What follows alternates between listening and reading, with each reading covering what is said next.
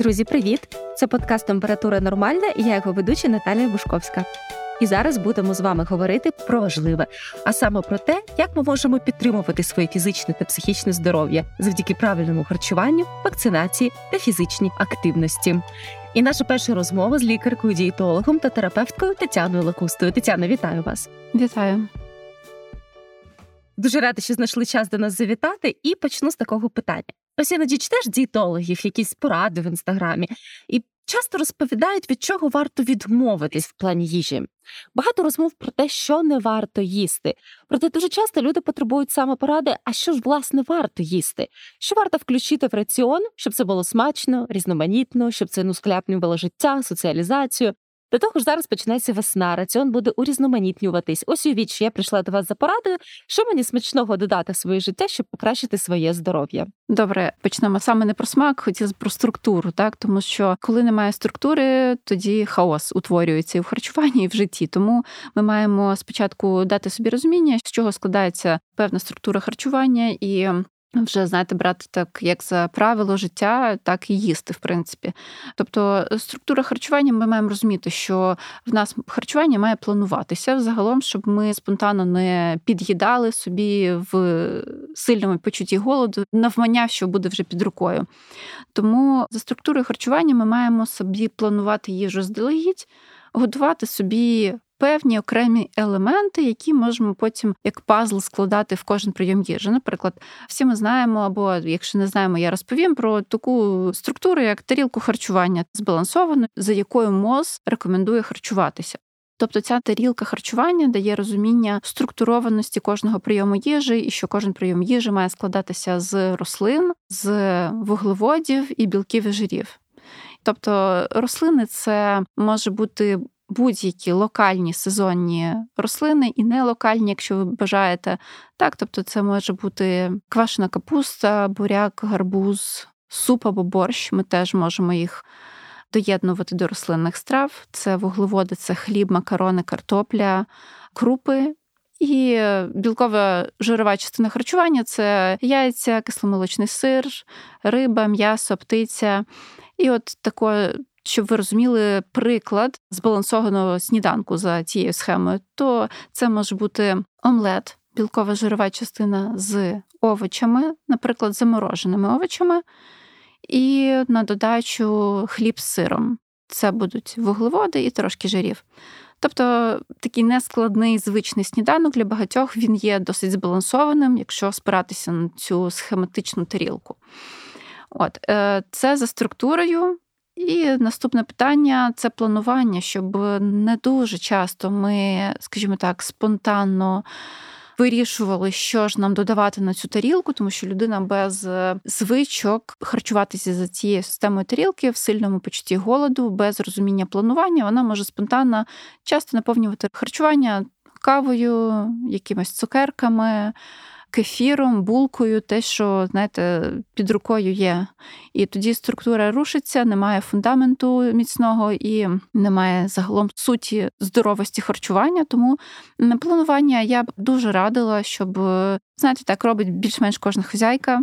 Наприклад, на день-два наперед готувати собі по кожній позиції білків, жирів, вуглеводів якісь страви. Наприклад, наварити гречки, покласти в лоток, наварити бульби, теж покласти в лоток або там запекти її в мундири.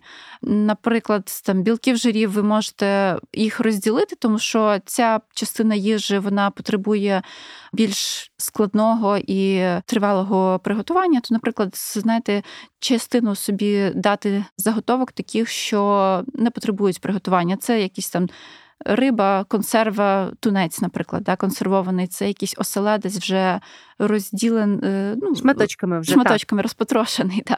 Може, квасоля в банці в жестяні вже заздалегідь приготовлена, да, або заморожена, приготовлена. Тобто така частина їжі, що якщо зненацька себе знайшли в голоді, щоб ви довго не готували. Та?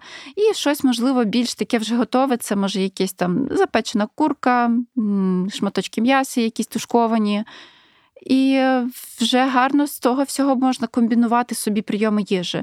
На рахунок рослин, знаєте, консультуючи людей, я помічаю, що певна частина людей навіть не любить різати і мити овочі. Тому, якщо це є вашою проблемою, то ви можете вже купляти собі суміші миті і різані овочів, або там відварений буряк наразі продається в магазинах, якщо є це для вас проблемою. Так, якщо ні, то ви можете заздалегідь на декілька днів наперед собі там підготувати, зварити буряк, запекти гарбуз, потушкувати якесь рагу і додавати до кожного прийому їжі. Квашена капуста вона дуже допомагає взимку, тому що її не треба готувати. Взяв собі жмуток, поклав до тарілки і вже є їжа.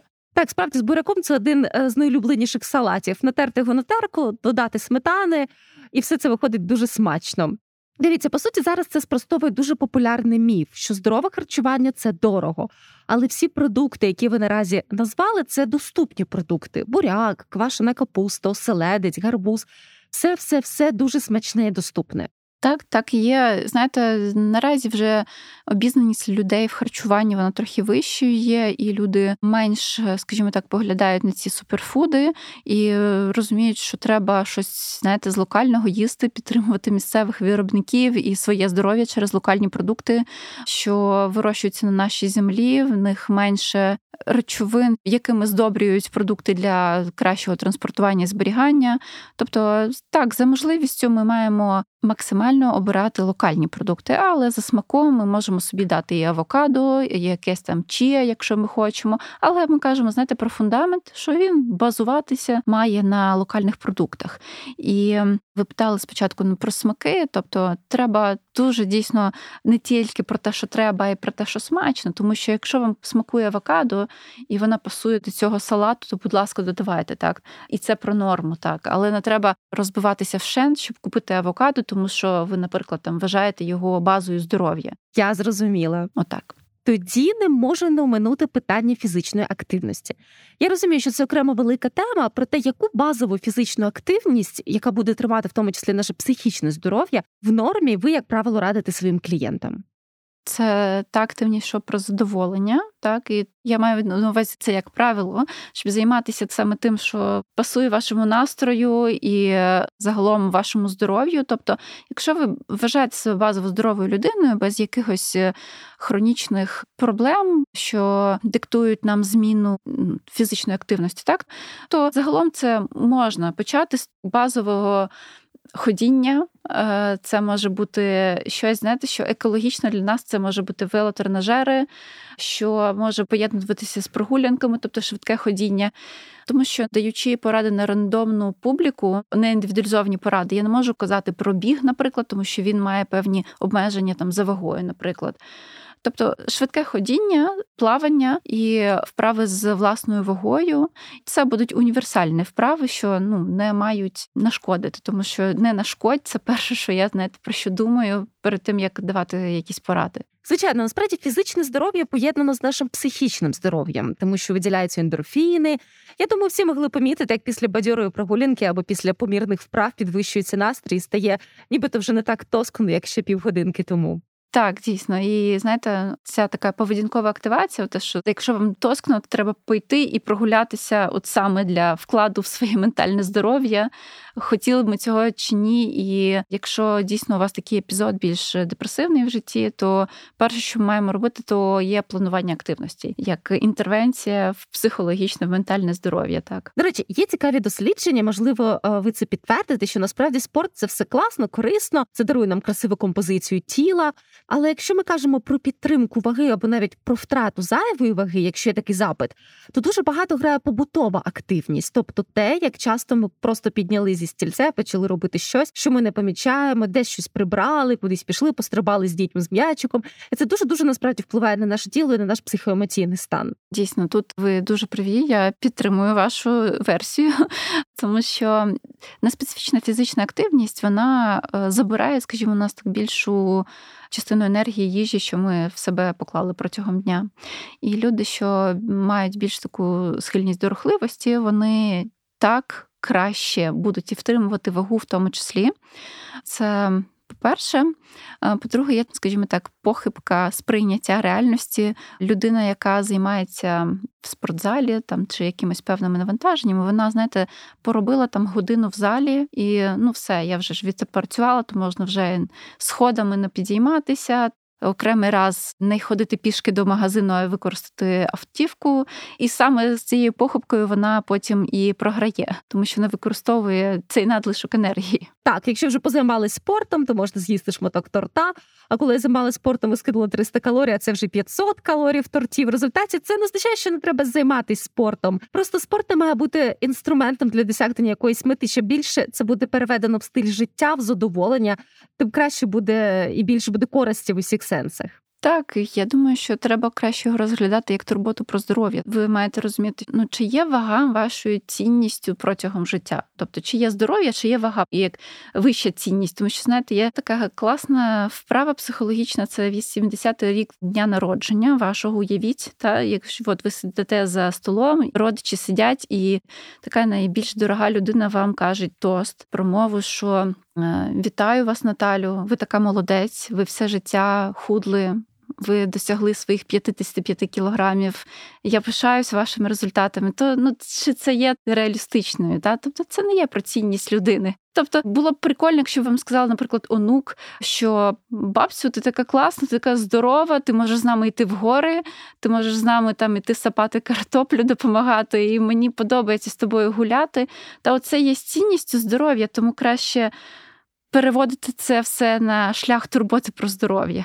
Насправді стандарти краси іноді бувають дуже далекими від поняття здоров'я як фізичного, так і психічного. Добре, якщо ми трошечки відійдемо від харчування, точніше, не зовсім від харчування, включимо в нашу розмову вітаміни та біологічні добавки.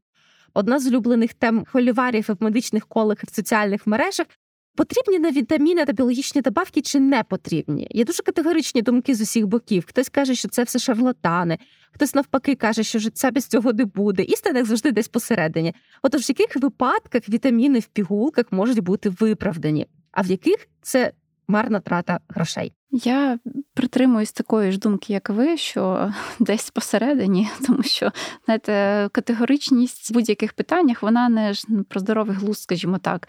Тому що якщо казати, наприклад, ну про той самий вітамін Д. То чому б не розглядати його ну, як вітамін, який ми маємо додавати? І вже я думаю, на цей рахунок заперечень немає, тому що є чіткі накази, та, з приводу яких ми маємо пити його.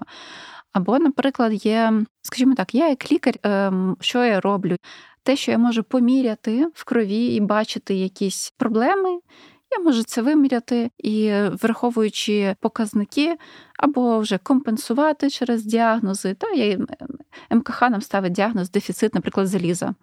І він компенсується, якщо треба, або там дефіцит міді, він теж компенсується, якщо є потреба. Але рандомно всім просто так щось пити, типу, знаєте, там якусь настоянку чогось, кошачого кігтя, або там щось таке, знаєте, як то було популярно. То не є сенсом е, нашого життя. І якщо ви розумієте, наприклад, у вас якісь розлади травлення тривалі, ну така от хвороба у вас є там з кишківником засвоєнням, або ви маєте за здоров'ям притримуватись якоїсь обмежувальної дієти, скажімо так, суворої або у вас є розлади харчової поведінки, і ви не їсте цілі групи продуктів, там зернові, молочні продукти і так далі. Ми розуміємо, що так, молочні продукти немає, є можливий там дефіцит кальцію, можливо, у людини є там дефіцит жиророзчинних вітамінів. Зернові дефіцит магнію, вітамінів групи Б. Тобто ми розуміємо, що в нашому харчуванні з певних груп продуктів дає нам, і якщо воно дефіцитне є на те, то ми можемо перевірити це в крові і побачити, Є дефіцити, є компенсація там ліками або вже добавками, як вони сертифіковані на ринку. А рандомно пити іншого варіанту виходить немає. Тобто, навіть якщо ми кажемо про розлади харчової поведінки, важко сказати людині, ну просто почни там їсти хліб. Якщо вона психологічно боїться цього хліба, по суті, це тривала робота з психотерапевтом, в тому числі. Але поки людина працює з психотерапевтом, їй треба якось не нашкодити своєму фізичному здоров'ю. Так, все вірно. Тобто, якщо людина це знаєте, в межах того, що вона не обізнана в харчуванні і вона некоректно харчується, тому що не розуміє, як ми можемо пояснити і сказати: ви знаєте, вам тут треба. Підкоригуватися і не треба ніяких вітамінів вам пити, ви просто будете їсти і будете здоровою. А якщо людина каже, ви знаєте, я не можу Тому що в мене анорексія, наприклад, я розумію, що я не буду казати, що а ти мусиш, тому що це абсурдність. І е, так, я їй компенсую все це, тому що я розумію, що це не підвладно її бажанню наразі. Ну тобто, якщо підсумувати, виходить так, що найкраще джерело всього це їжа, максимально різноманітна, натуральна, здорова. А в ідеалі ще можливо локальна. Але якщо ми маємо певні ментальні чи фізичні проблеми, то лікар може направити пацієнта в бік вітамінів чи біологічних добавок. І це має бути саме медичне показання, а не данина моді. Так, в 100% ви класний підсумок зробили. Прям додати немає чого. Я розумію, що до вас частіше звертаються. З питанням харчування, з питанням фізичного здоров'я, але можливо під час консультації ви також даєте якісь базові поради для психічного здоров'я. Якщо так, то що б ви могли порадити, в тому числі нашим слухачам? Ви знаєте, тема харчування вона ж дуже дотична до ментального здоров'я, тому що це ну одна з фізичних складових нашого здоров'я і харчування є, і що впливає на ментальне здоров'я. Я хотіла б сказати, не бути категоричними і бути гнучкими в харчуванні, так тобто не забувати, що їжа для фізичного здоров'я, є їжа для радості і для задоволення. І бажано, щоб людина базувалася на цьому і не зміняла одне одним, не підміняла поняття. І базово харчувалася саме, от, як ви казали, здоровою, локальною, цільною їжею, але не забувала про пляцки, тістечка, цукерки, тому що це, знаєте, про щось смачне, про щось те, що нас просто стримає теж як джерело нашої радості, задоволення. І якщо ви не підміняєте поняття і не зміняєте одну їжу іншою, то ви можете цілком бути щасливим в цій гармонійній їжі. До речі, ви зачепили тему про те, що це наше психічне здоров'я і фізичне, це все таки цільний образ. Насправді, Всесвітня організація охорони здоров'я вона не робить розділення. Є, мовляв, фізичне здоров'я, яке важливіше, а окреме психічне. Ні, так не буває. Це все дуже важливо. Якщо вам не ок психологічно, це проблема, і цю проблему варто вирішувати. Так, це підтримую. Отож, якщо підсумувати нашу розмову, то здорове харчування це недорого, ба більше абсолютно доступно. Якщо порахувати, можливо, це буде доступніше за ковбасу, шоколад і тим паче якісь суперфуди, які можна замінити нашими українськими продуктами. Здорове харчування обов'язково має бути смачним і не робити так, щоб ви випадаєте із соціуму, не можете піти в гості, тому що, о Боже, там буде тістечко. І здорове харчування прекрасно поєднується з фізичною активністю, яка інтегрується в ваш побут, ваше життя, і просто є джерелом задоволення. Отож, Тетяно, я дуже вдячна за нашу розмову. Це було корисно і цікаво далі. У нас в гостях голова національної технічної групи експертів з питань імунопрофілактики, лікар, дитячий інфекціоніст Федір Лепій. Федоре, вітаю вас. Наталко, вітаю, слава Україні! Героям слава! Тоді почну з питання, яке навіть я доволі часто чую. Це питання, чим щепитись дорослій людині. Дуже часто це звучить в контексті мобілізації. Люди хочуть себе максимально захистити перед тим, як доєднатись до війська. Проте насправді це не кардинально відрізняється від того, чим взагалі треба щепитись дорослій людині. Отож, візьмемо таку ситуацію. У нас є доросла людина, в неї дуже мало інформації про свої дитячі щеплення, або її взагалі немає. Як себе максимально захистити? А, Я такі питання чомусь чую щодня. Я жартую зрозуміло, чому я їх чую, тому що я голова національної технічної групи експертів з питань монопрофілактики, і потрібно деякі питання розв'язувати в правовому полі, як член штабу Міністерства охорони здоров'я, так і просто рекомендувати колегам, які мене знають. І за сьогодні я вже отримав кілька таких питань: що, наприклад, військові хочуть вакцинуватися проти правця, як це зробити. Або, наприклад, я доросла людина, готуюся до мобілізації, або я просто доросла людина, від чого мені потрібно вакцинуватися. І то дійсно, от е, я б сказав би, невелика різниця між просто дорослими, дорослими цивільними і дорослими військовими. Бо те, що передбачено коштом держави, це вакцинація проти дифтерії правця, вакцину АДПМ. Звичайно, якщо припустити, що ви в дитинстві були вакциновані, незалежно від того, скільки часу минуло від останньої дози, варто отримати лише одну дозу АДПМ. І от буквально перед е, цим зв'язком відповідав колезі на питання: от військові хочуть, куди їм звертатися. Я відповів департамент охорони здоров'я є лист, роз'яснення Міністерства охорони здоров'я, що от е, військові частини або військові можуть бути не в пунктах постійної дислокації, на зборах, бути вже в прифронтовій зоні. вони звертаються до департаментів охорони здоров'я, бо це все одно українці, вони все одно можуть отримати АДПМ, просто як пересічні українці. Якщо ж говорити не лише про АДПМ, то проти чого і те, що не покривається на превеликий жаль державою, це вакцинація проти гепатиту Б. Зараз ми вирішуємо це питання, аби забезпечити постконтактну профілактику дорослих, якщо відбувся контакт з кров'ю, наприклад, яким чином це зробити.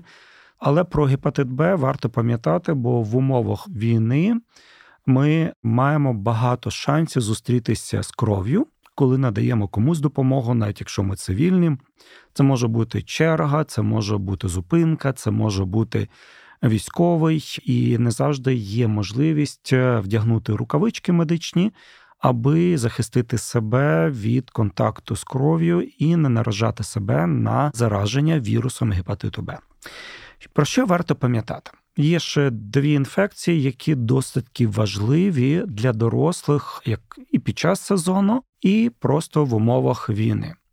Пандемія COVID-19 не закінчилася, і про це варто пам'ятати, що існує вакцина, існує бустерна доза. І зараз ще триває сезон грипу, і ми маємо зростання кількості випадків грипу.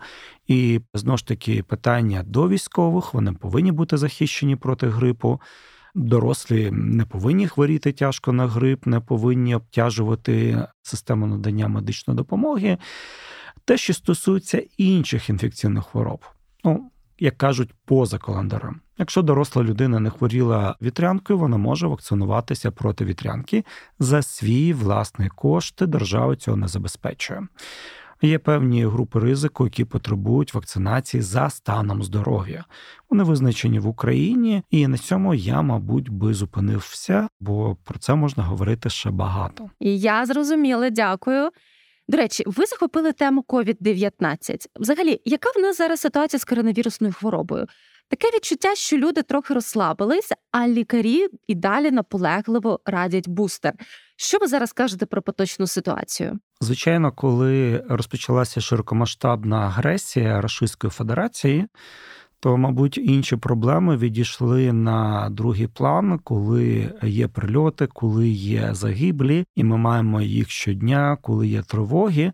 То наша увага притупляється щодо інших небезпек. Ну так ми створені. Але якщо говорити про ситуацію з COVID-19, як і було прогнозовано, від середини січня місяця, от зокрема, в лютому ми маємо досить стійке зростання кількості випадків, які зареєстровані COVID-19 в Україні. Це стосується і випадків COVID-19, і випадків, які потребують госпіталізації.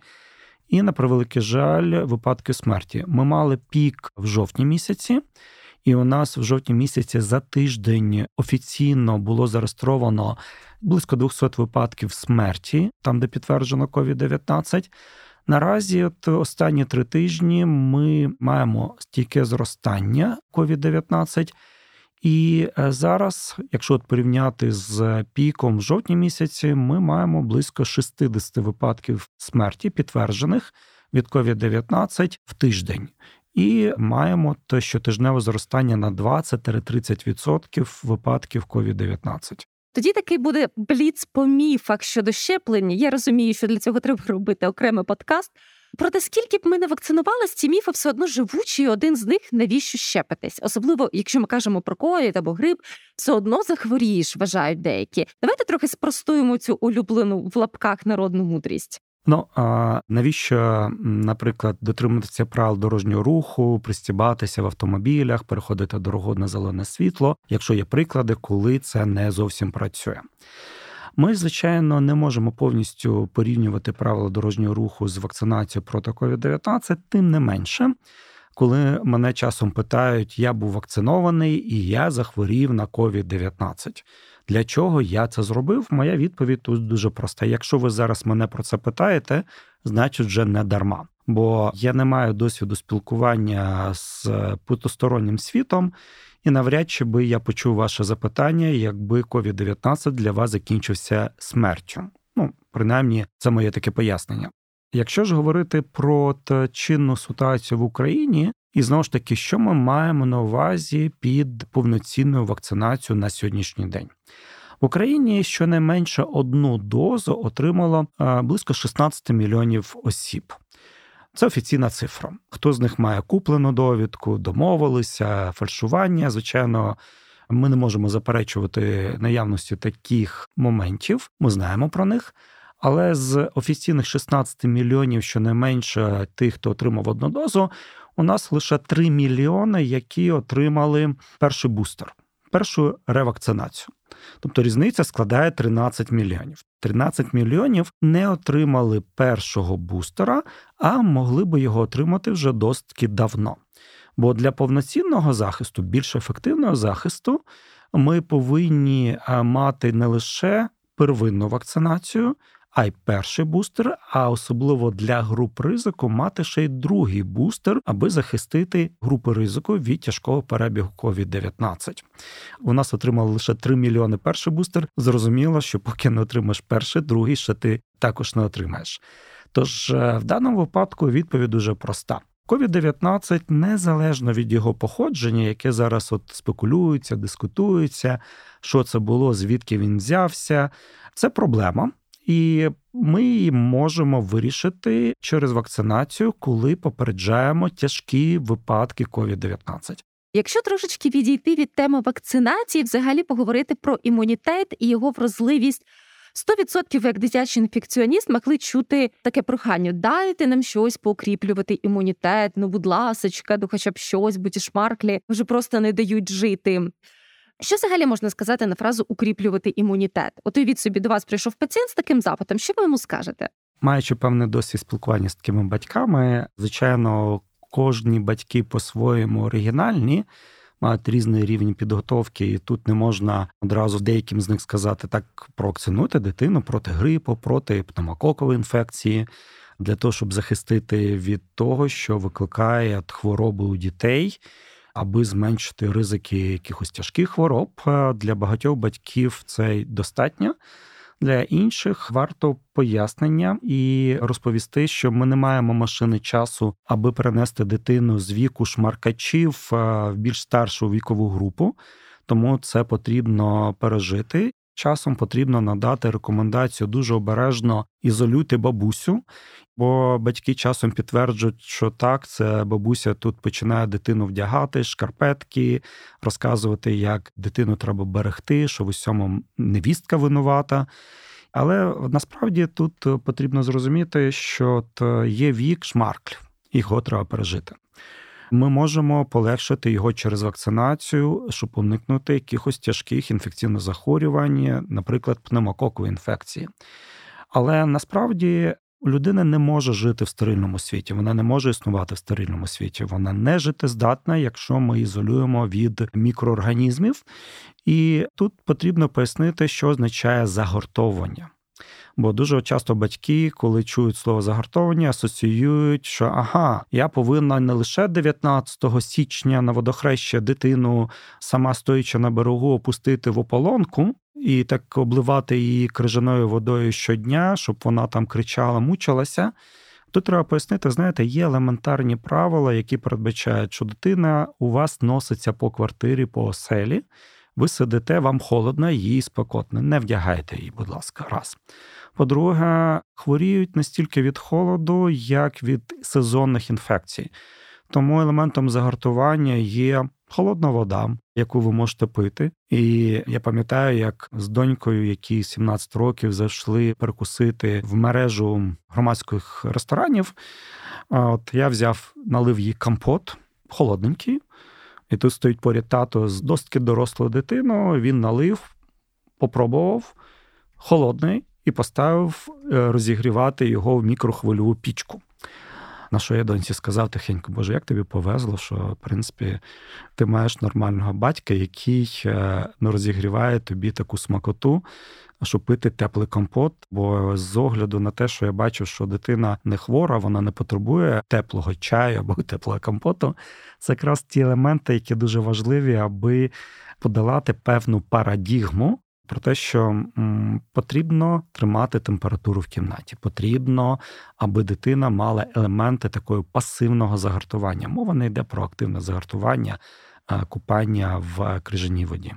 І відповідаючи коротко на питання про таблетки, я говорю: ні, це не до мене. Таких таблеток у мене чарівних немає. Якщо батьки думають, що зможу зі мною домовитися, або я жук і намагаюся продати чарівну таблетку, тобто я про неї знаю, але я не хочу про неї говорити, поки не отримую винагороду за неї. То я одразу попереджаю, що вибачте, навіть якщо ви захочете зі мною домовитися про гонорар, я вам все одно не скажу про таку чарівну таблетку. Якщо ми трішечки відійдемо від дітей, повернемось до дорослих, чи коректно буде сказати, що після року безпрецедентного стресу у багатьох, в тому числі недосип, варто готуватись до того, що ми можемо частіше хапати якісь вірусні інфекції, просто тому що ми виснажені. Кожен, звичайно, в своїй мірі, але це був дуже складний рік. Ми не доспали, перенервували, хтось може навіть не доїв на нервах. Чи вплине це на нашу вразливість до вірусів? Ви знаєте, легше відповісти про походження COVID-19, ніж сказати, що так щодо от е, вразливості. Дійсно, хронічний стрес. Не гостра стресова реакція як адаптація, а хронічний стрес, звичайно, він не додає нам здоров'я. Але чи це сильно послаблює імунну систему, чесно скажу, я наукових підтверджень не знайшов. Звичайно, коли ми маємо переживання, недосипання, маємо втому, маємо головний біль, маємо певні такі психологічні реакції, знаєте, комок в горлі і а, стискання голови, да, ми себе почуваємо зле. Але це ще не означає, що у нас є проблеми з імунітетом. Це, скоріше за все, є відлуння хронічного стресу. І Тут можна сказати, що так, наша обачливість, наша здатність до поганого самопочуття, вона однозначно має значення. Ну, Потрібно сказати, що ми пережили страшну зиму. Да, Весна почалася, вона прийшла. І ми розуміємо, що кількість світла буде збільшуватися. Адаптація до тепла насправді відбувається з фізіологічної точки зору гірше, ніж навпаки, до холоду. Я це пам'ятаю, що з лави студентської, коли от фізіологи говорили про те, що оця от сонливість, позіхати хочеться, це якраз тоді, коли збільшується світловий день, коли от якраз от настає тепло, в порівнянні з тим, коли от е, навпаки ми рухаємося в напрямку до холода. Тобто адаптація нашого організму до холоду, до тепла, вона по різному проявляється. Але ми говоримо про сучасність і, незважаючи на жахи війни, ну більшість українців не мають проблем з доступу до багатьох продуктів харчування, бо виникає питання про вітаміни. Окей, холодильники є. В холодильниках є багато необхідних для нас продуктів. Є заморожена смородина, порічка, малина. У багатьох вона присутня. Є капуста, є морква, є цибуля, є часник, які ви можете вживати в будь-який спосіб. І для багатьох це важливе джерело необхідних для нас елементів, в тому числі для імунної системи. Тобто ми ж не говоримо про штучно створений голод, як це було в 30-ті роки в Україні. Тобто е, зараз, звичайно, я б не говорив би про те, що саме через такі фактори ми маємо вищу схильність. Інша справа, що ми маємо низький рівні охоплення вакцинацією. У нас є спалах, наприклад, свинки епідемічного паратиту зараз в Україні серед невакцинованих в трьох областях. Ми маємо незакритий спалах поліоміеліту, ми маємо міграцію. ми маємо е, зростання випадків туберкульозу. Знову ж таки, це фактор, який часом супроводжує війну. Ми маємо скупчення населення, велика міграція, внутрішня міграція за межі України. І якраз цей більше фактор має значення поряд з тим, що порушується епіднагляд, тобто контроль, і з тим, що в багатьох регіонах, особливо прифронтових, ну як така служба піднагляду відсутня, плюс негаразди, які супроводжують війну, це от небезпечно з приводу захворювань. Я зрозуміла. Дуже вам дякую, пане Федоре, за як завжди фахову розмову. Це не зовсім був бліц, але я готова про міфи щодо щеплень говорити напевно нескінченно, але доведеться все ж таки завершувати нашу розмову. Я вам дуже вдячна за те, що знайшли час. З вами був подкаст Температура нормальна. І я його ведуча Наталія Бушковська. Прослухати наші випуски ви можете на сайті Української правди. Також на таких платформах, як Apple Podcast та Google Podcast. Не хворіємо, все буде Україна. Дуже дякую.